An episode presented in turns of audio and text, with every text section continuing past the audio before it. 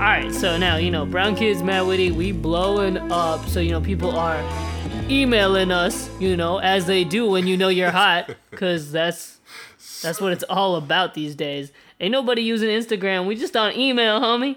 Strictly dial up. Let's go. So Patrick, my man, who is managing everything because he's amazing, um, Thanks, man. got an email.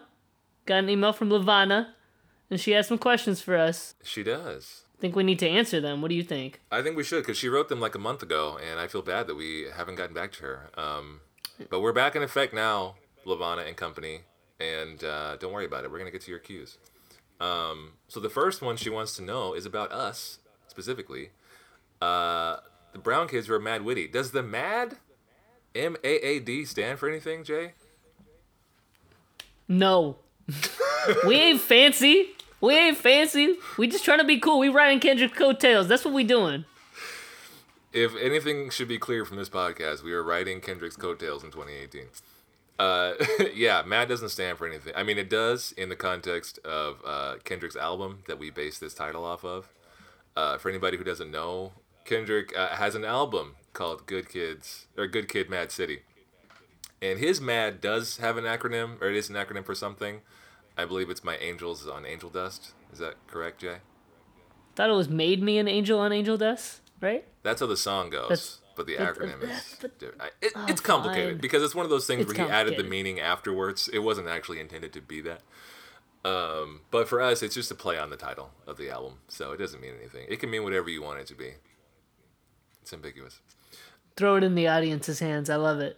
So the next question is um, in reference to the last pod that we did. If anybody can remember way back to December, because Lord knows I barely can. It's been a long January. Uh, we talked about artists who are maybe changing up their sound a little bit and how that affects their relationship to their fan base. And Lavana wants to know how important is it for people to mix it up while staying true to that fan base? Shouldn't they be able to make whatever they want to make and people support them for it? It's a great question, Lavana. So, um, yeah, um, I think people should definitely be able to make what they want. Um, and like, of course, I think that most artists are trying to make what they want. And yet, once they establish a fan base, they also want to show appreciation and love to that group of people that are supporting them. Um, and you know, it, it makes sense. Like, you know, I think that one of the specific examples that Patrick gave was around 2 Chainz' is Pretty Girls Love Trap and how he's kind of transitioning and creating something for his fans while starting to transition into exactly what he wants to be doing.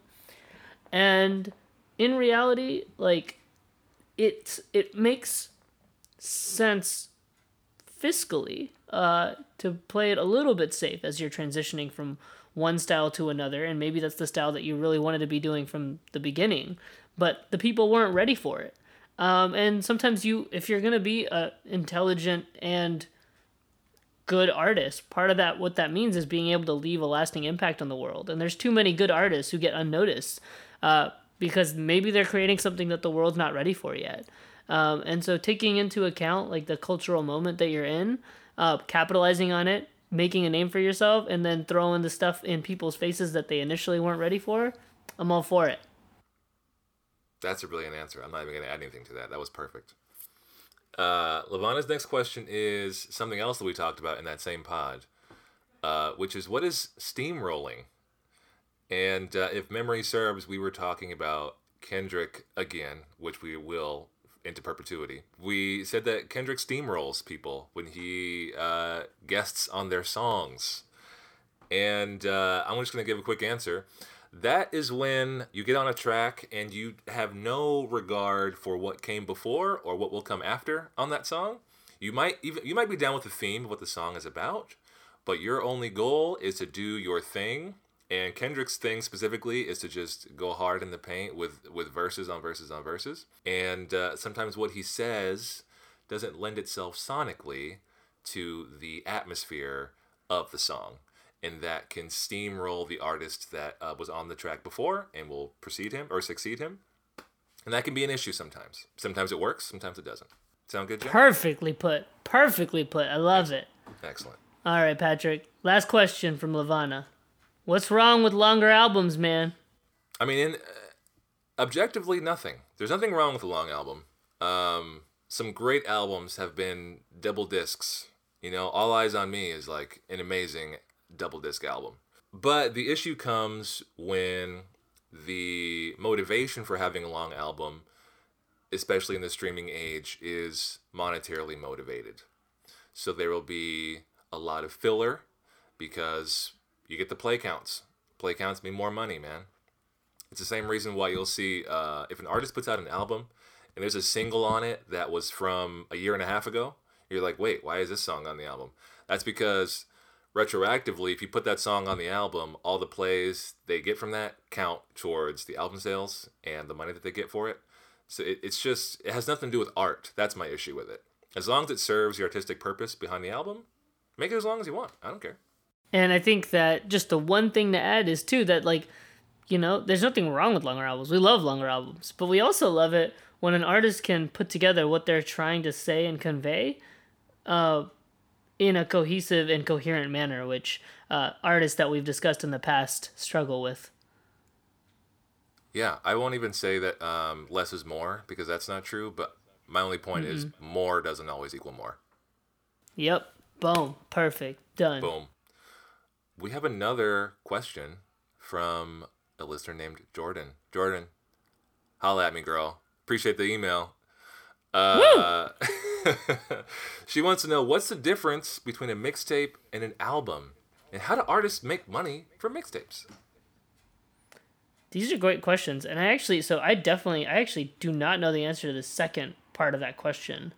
Um, so, but I'll take a stab at the first part. Go for it. Um, so I think that the difference between a mixtape and an album is like philosophical. Um, so to me, uh, a mixtape is a demonstration of skill, and especially within hip hop, skill uh, lends you credibility uh, within the culture. So if you are able to rhyme quickly, if you are able to rhyme with multiple syllables, if you are able to rhyme multiple sounds within the same line, if you are able to demonstrate that you can rhyme for six minutes in a row, um, you're demonstrating your ability to partake in the craft. So, to me, a mixtape is a showcasing of your ability to do that. And a lot of times when it comes to mixtapes, philosophically, you're not creating any sort of what we talked about earlier in regards to albums. There's no depth, there's no like real thematic elements that you're trying to bring into play. You're not trying to create like a cohesive narrative per se. It is like what I talked about earlier. It's just a collection of of instrumentals and lyrics, like just like put together but mixtapes serve an important function within hip hop because they essentially create hype. Uh, this is why Lil Wayne was the king of mixtapes for forever. Uh, dude could like, would not stop putting out putting out music, um, and he got he garnered a lot of respect for that. Like he was just considered like a hard worker who wouldn't stop, and like that was a huge deal for him in dude, that moment. If you haven't listened um, to the Drought Three, go listen to it right now. Boom. Yeah, I'm gonna pretend like I've heard it. Um, Well, let me just let me just interject here and say, um, yeah, everything you said was totally correct. I completely agree with all of that. Um, I would only add and say that um, an, an artist can look at it a couple of different ways because there's the objective answer is the difference between a mixtape and an album is that mixtapes traditionally were free, albums were not. That has changed. People put mixtapes on Spotify, on iTunes, SoundCloud, all that stuff. So you can make money off of it. Now, what artists will say is that a mixtape, they label it a mixtape when they want people to receive it in a much more free way. They they they're wanting to um, suppress the harsher level of critique that comes with putting out an album because the word album means that I'm making this statement, this definitive statement. Please judge me accordingly. And a mixtape can be a place where artists experiment with their sound. They'll also use it as a platform to to appease an underground fan base before they make a more commercial play with their album. So if you are like a rapper's rapper and you know that you actually want to sell units when your album comes out, you know you're going to have to have some soft Bruno Mars feature on your first single. Now, you also know your audience that you came up with is not going to want to hear that Bruno Mars assisted single. So, what you'll do is you'll drop a mixtape before. Be like, hey, y'all, here's that rapidy rap stuff you love so much. Now, cut me some slack when I drop this Bruno Mars single, okay? And that kind of works sometimes. Sometimes not, but that's a tactic that artists will use. So that that's sort of your answer. And to answer the second part of uh, how artists make money, like I said, you, they they're on streaming platforms now. It's also a way that artists will get in the door at venues to be able to perform because you have to have a following in order for a promoter to put you on. Putting out mixtapes gets your name out there. You have metrics that say you are somebody, then you can start touring, build a bigger fan base, make money, etc., etc. Educating us. Woo! So thank everybody, or thanks to everybody who um, wrote in. Anybody else who wants to, we're here to answer your questions at madwitty at gmail.com. M-A-A-D-W-I-T-T-Y at gmail.com.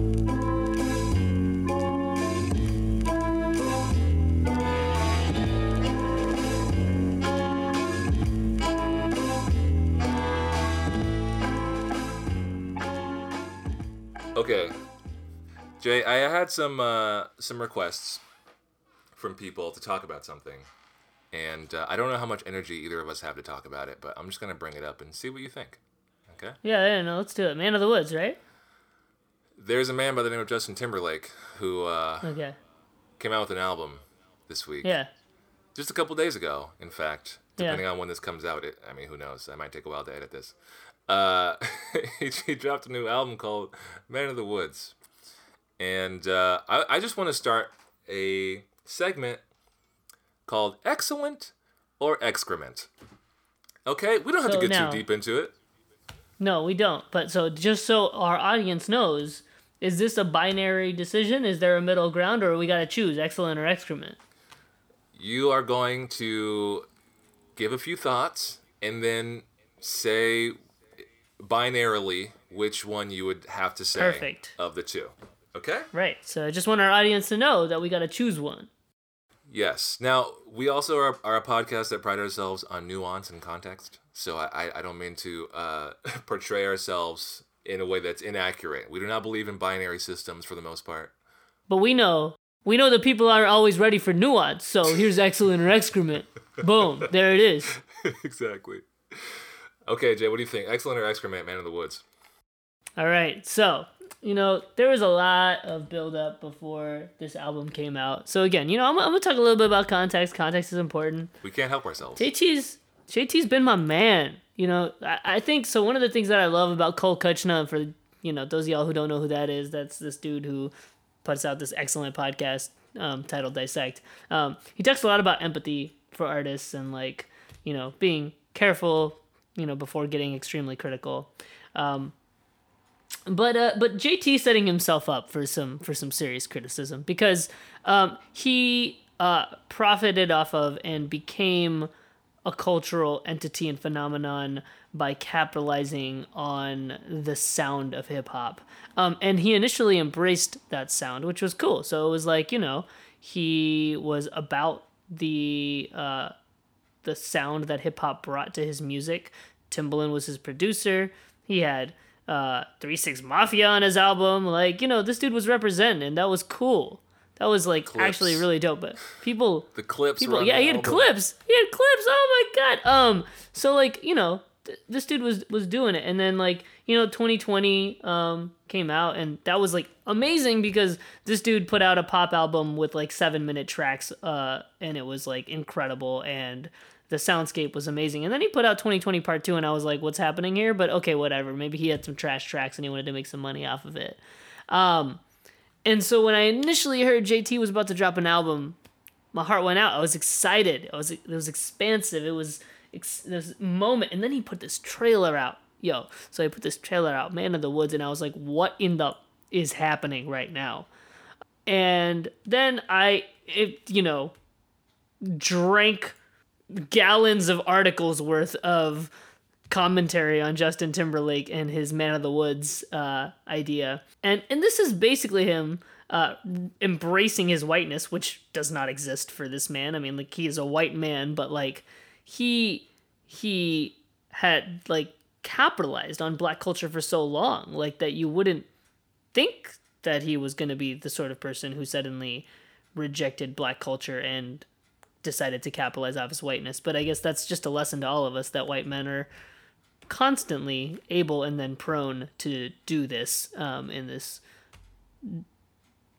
way that profits them. So, okay, all right, whatever. He has done this. Um, and, you know, I'm like, I'm trying to be as open minded as possible um, going into this.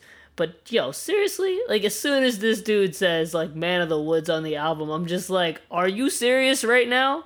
Are you serious? Um, and I'm gonna say, like, you know, there's tracks that like that are interesting and intriguing to me. Uh, but there's also tracks that I'm like, need to turn this off. Um, so for my binary decision, if it's not clear yet, this is excrement. Yo, I love that even though we have a binary system, we just can't even help but give some context here. Can't can't can't help it. Can't That's help what it. makes brown kids so dope.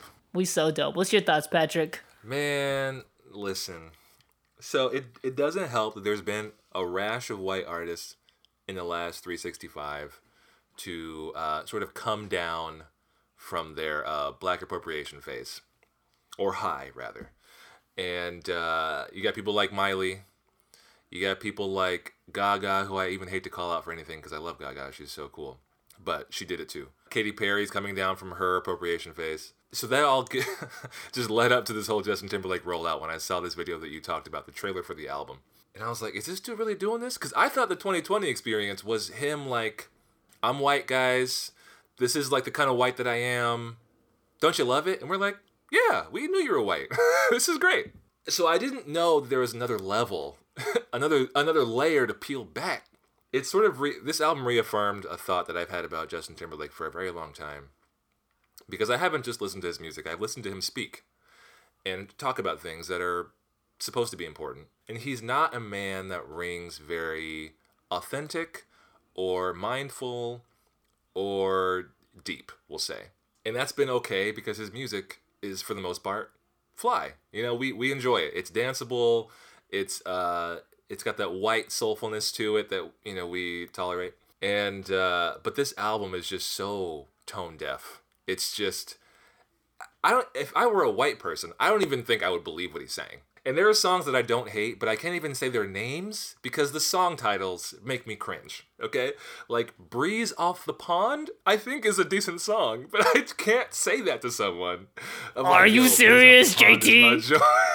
I I can't do it, man. I really can't do it. Um, and like if you Oh listen to God. the intro to Sauce, it's it's just it's a perfect example of what is wrong with Justin Timberlake. He's not the person talking about sauce. Someone else is talking about what sauce is, and then he makes a song saying he's got the sauce. but you don't if you had the sauce, you wouldn't need someone else introducing what sauce means and then making a song about sauce. The song is not even saucy. It's not even it's not even a saucy song. I'm, oh man, I'm so upset about this. I really am. I and I thought when it got to say something, I was like, okay, because I watched the video before, and I tried to like disabuse myself of the video because the video is disgusting. Um, not actually like visually disgusting, but I was disgusted watching it because it's all set up to like end in this whole standing ovation thing that's supposed to seem spontaneous, and it just seems so self-serving and, and gross.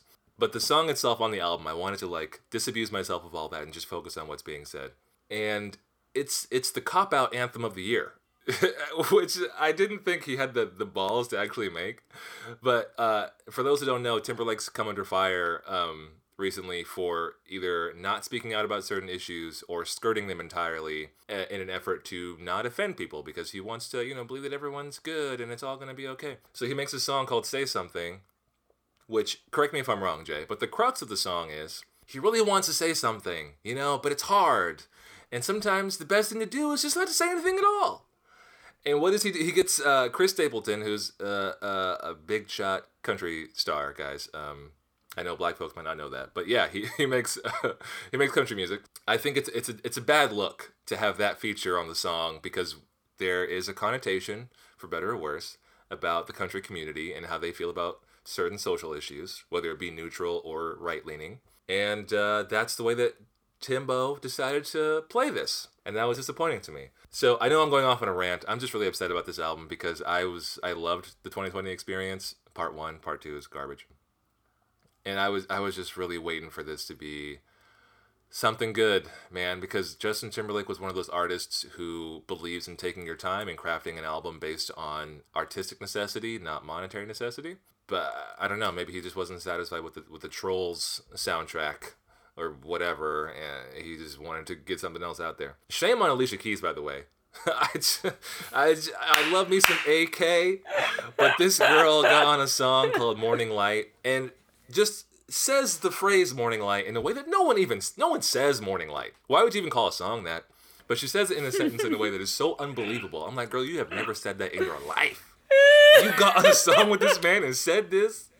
Oh, I'm so disgusted, dude. So if it, if it wasn't abundantly clear, this is an excremental album.